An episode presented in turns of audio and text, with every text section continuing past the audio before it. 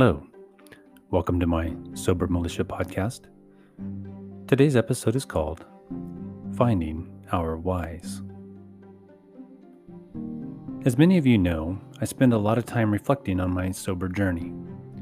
More specifically, I spend a lot of time trying to understand the differences between my journey and others' journeys. From day one of my sobriety, it became clear to me that not all paths are created equal. For some, the journey is incredibly difficult and lifelong. For others, the journey is a struggle, but a struggle with an end in sight. Still, others experience the journey as simply a hopeful survival from one day to the next. Occasionally, you will hear about a journey with far fewer obstacles, struggles, and dependencies on things outside our control. It is these more rare occasions I find the most intriguing. I'm intrigued by these journeys partly because it is how I found my experience to be, but it is also because I am obsessed with why there is such disparity in the difficulty of experiences from one person to the next. How can one person experience such pain and torment on their path, while another can experience ease and grace? I believe the answers lie in the whys. Before we can even begin to start an effective campaign towards successful sobriety, we have to find our answers to a few questions. More importantly, we have to find the courage to be truly honest about our answers to these questions. As addicts, we have found it far too easy to justify our problems away. We quickly learned how to manipulate our and others' feelings to achieve our desired results. When we didn't like the way we felt about a particular situation, we learned how to deflect our true feelings and pass the buck on to someone else. One of the most effective skills in an addict's backpack of survival is the ability to divert, to divert blame, responsibility, and accountability away from ourselves and onto others. It is how we maintained our status of unreliability while still receiving sympathy and even help from those around us. If we cannot separate ourselves from our usual self preservation tactics, it is going to be very difficult to find our truths. Without our truths, we cannot truly answer the difficult questions necessary to set us free from our self imposed constraints. Without our truths, we cannot find the strength and courage to dig deep enough to uncover our truest selves. Without our truths, we cannot effectively walk down the path of successful and easy sobriety. At this point, you may be asking yourself, what are the questions that can help us find our truths? The questions are simple, the answers not so much. Nevertheless, the questions start with why? Why do I drink? At first glance, you are probably thinking this is an easy question to answer. You may even think it is a waste of your time to ponder such a question. Why do I drink? That's easy. I drink because it tastes good. I drink because it makes me feel good. I drink because I need it to relax. I drink because it allows me to be more myself. You may say to yourself, This is nothing new. I've thought about all of this, and it doesn't help me get any closer to living successfully without alcohol. The reason none of these thoughts or beliefs help us get any closer to successful sobriety is that nowhere in any of those thoughts or beliefs lies any amount of truth. This is not to say we do not believe them to be our truths. This is to say they are simply the lies we and alcohol have told ourselves to deflect our real truths and emotions. In order to find our truths, we have to be open and willing to dig deeper. We have to be open and willing to be vulnerable. We have to be open and willing to get to know our truest selves. Why do I drink? First of all, let's dispel the obvious lies we have often told, tell ourselves about drinking. Alcohol did not taste good. Our first introduction to alcohol was of a rancidness we could barely chug down. In fact, it tasted so bad, we often grimaced and even gagged with every swallow. How absolutely absurd is that truth? The idea that alcohol makes us feel good is just silly. The only thing it truly does is numb our feelings. It allows us to not feel anything, emotionally and physically. it actually detracts from our ability to be present in any given situation. The idea that alcohol allows us to relax is partly true. The numbness we feel when consuming does temporarily erase some stressors from our daily lives. It gives us a moment of freedom. The problem is, while alcohol is numbing our ability to feel stress, the stressors are continuing to pile up all around us. Eventually, when the numbness wears off, we still have to face the circumstances that created the stress in the first place. The relaxation we hoped to find in alcohol turned into an amplification of our original stress. Finally, alcohol does nothing to allow us to be ourselves. It wipes away the inhibitions built to protect us from harmful, embarrassing, and even deadly situations. Without our inhibitions, we are more willing to do things we would never do without alcohol. Alcohol does not make us more ourselves, it turns us into somebody nobody knows, including ourselves. It makes us dangerous, careless, and simply unpredictable. If that is more us, then we have even more dire issues to deal with. Why are these answers to why we drink so prevalent? They exist because the Society of Alcohol touts them repeatedly and incessantly through advertising, marketing, social media, television, movies, books, and even word of mouth. We have been conditioned to believe these are the reasons we drink because they do not feel intrusive. They are acceptable answers to questions we do not want to find the true answers to. If we dig deeper, we will find there are many more real answers present to this question of why. I cannot speak for you, but I can speak for myself. Here is my answer to the question why did I drink alcohol? Why I drink. I used to drink because I developed a few core beliefs early on in my life. Why these core beliefs were built is not as important as understanding and accepting them as who I was and why I acted and drank in the way I did. One of the core beliefs I developed involved believing I held no worth. I truly believed I was worthless. I never felt I had much to offer.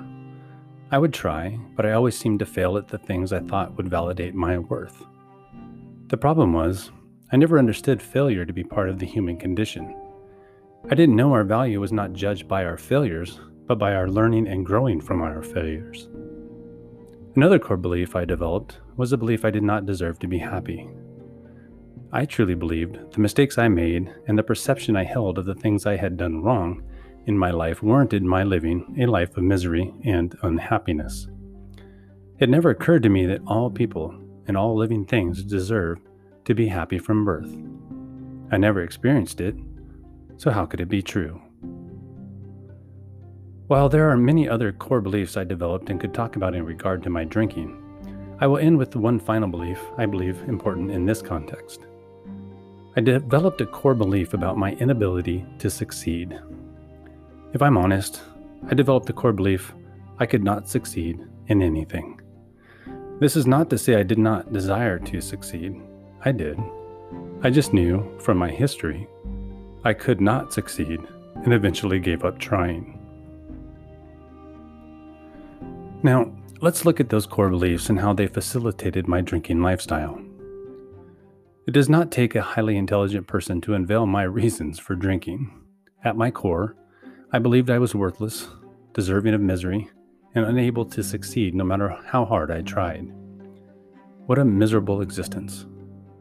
It's a wonder I even survived feeling the way I did about myself and my life at all. I drank because I could not stand who I was on a personal level. I drank because numbing the truth was easier than facing it. I drank because if I didn't, I had to face my failures, misery, and lack of worth every day. I drank to escape the beliefs I created and to prevent myself from having to feel unwanted feelings. I drank to escape my truths. Needless to say, none of this feels good to admit. But until I do, I am voluntarily trapping myself in a pattern of negative self talk and thinking. I am ensuring I do not learn from my mistakes and grow. I am ensuring I continue down the wrong path. I am ensuring I will never become the person I want to be. I'm ensuring a long and arduous journey. On the contrary, when I admit my truths, I am finally able to begin changing those negative core beliefs. I'm able to work toward developing positive core beliefs. I'm able to work towards growth. I'm able to begin walking down the path of easy sobriety. Why do I want to stop drinking? At first glance, you may be thinking this too is an easy question to answer. Once we understand and accept why we drink, we can then begin to ask the ultimate question. Don't be fooled, though. The answers to this question are not any easier than the answers to the previous question. In fact, it could be argued this is an even more difficult question to answer honestly. Why do I want to stop drinking? That's easy. I'm tired of hangovers. I'm tired of feeling guilty. I'm tired of doing stupid shit. I'm tired of losing friends. I'm tired of. This list could be endless. But are these actually part of your truth? I'm sure you are thinking, of course, they are. These are all the reasons I want to stop drinking. On some level, I do agree with you. On another level, however, these reasons may not withstand the test of time. Why? Because time has a way of erasing our bad memories. Time has the power to reduce and distort the true reality of our pasts. Time can actually be a burden if our reasons for quitting drinking are trivial or mundane. Even health may not be a strong enough reason. Why? Because as we begin to feel better, time once again rears its ugly head and begins telling us it was not that bad. We have to dig deeper to find our truest why in regards to wanting to quit drinking.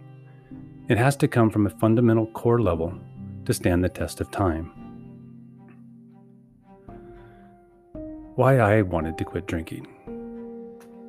Again, I cannot speak for you, but I can speak for myself. Here are some of my core reasons for wanting to stop drinking. During my first therapy session with my therapist, whom I no longer see because I outgrew the need for therapy regarding addiction, she asked me a simple question. For those of you who do not know me very well, I originally went to therapy for help regarding several addictions. Her question was this What would you like to be doing if you were not engaged in all of your addictions?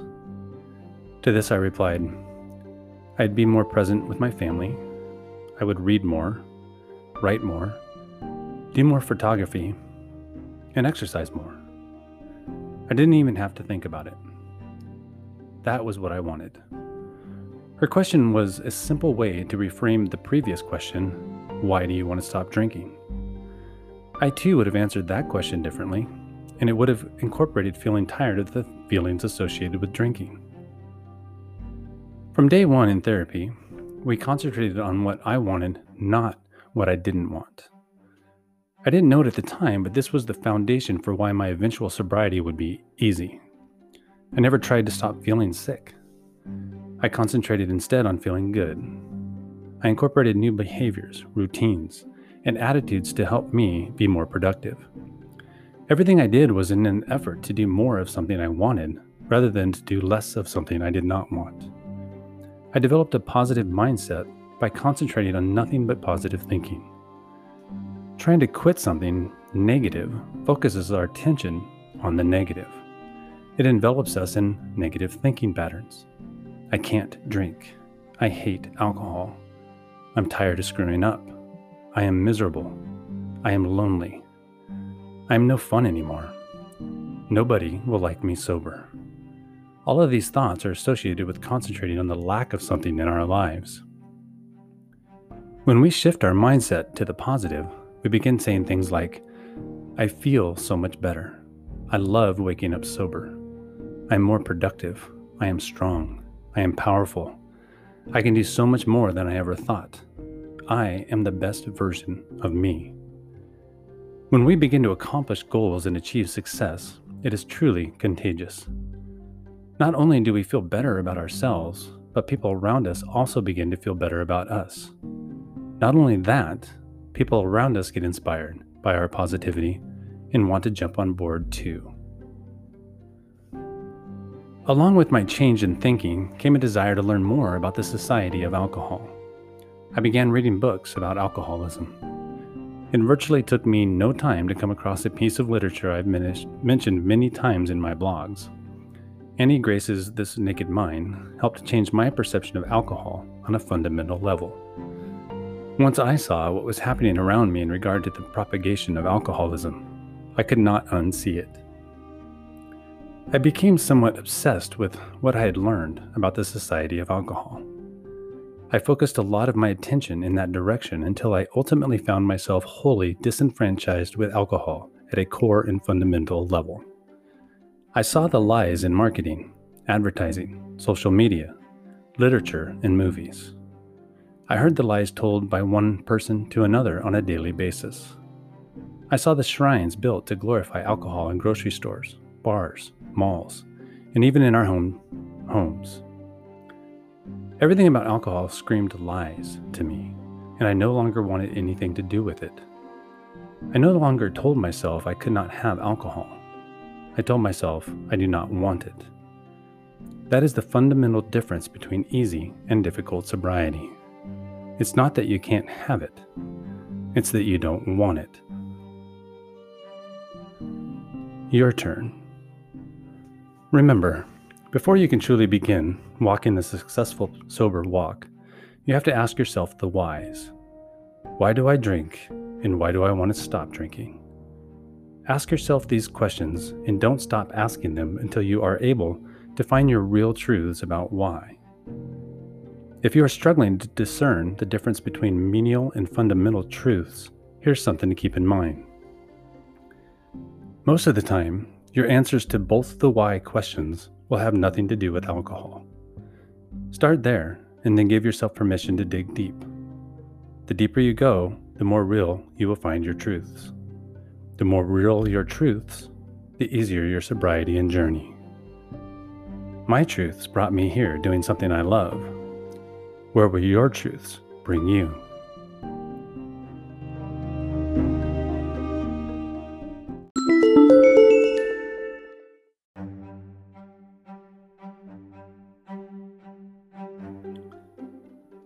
For those of you who don't know me yet, um, my partner and I quit drinking at the same time. And it's been an experience that uh, we've shared a lot uh, with each other throughout our time. And recently we were talking about this idea of uh, easy sobriety that I keep talking about because both of our experiences has been such. And while I know a lot of people don't understand that and don't relate to that idea, I still believe deep down that there is a reason why we have had that experience. And it's become somewhat of a mission of mine to try to understand the difference between easier and more difficult sobriety. And with that in mind, we were talking a little bit about some of the stuff I do with writing and podcasts and my blog. And we were talking about trying to bring things back to a more fundamental, foundational level. And it comes down to the two questions I talked about in the blog today, which is why do I drink? And why do I want to stop drinking? And I think it's it's easy to jump to that kind of commonality in terms of why we think we want to quit drinking or why we think we drink, right? Um, the easy answers are, you know, because it makes me feel good. It makes me able to do things I wouldn't do when I wasn't drinking. It makes me relax. It um, it tastes good. Whatever it is, you know, these are all things we've heard forever.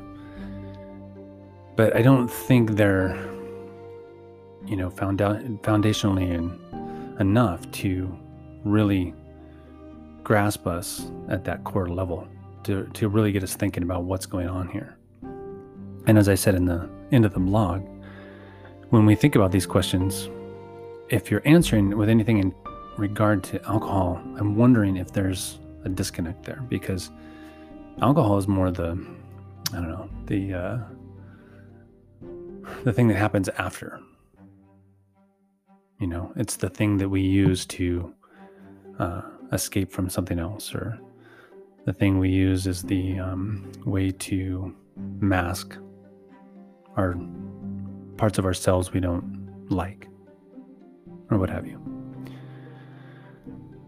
So when we say those things like, you know, it tastes good or it makes me feel good and all these kind of things, it's really easy to, if you take the time to, to back up and look at those statements like, it lets me relax.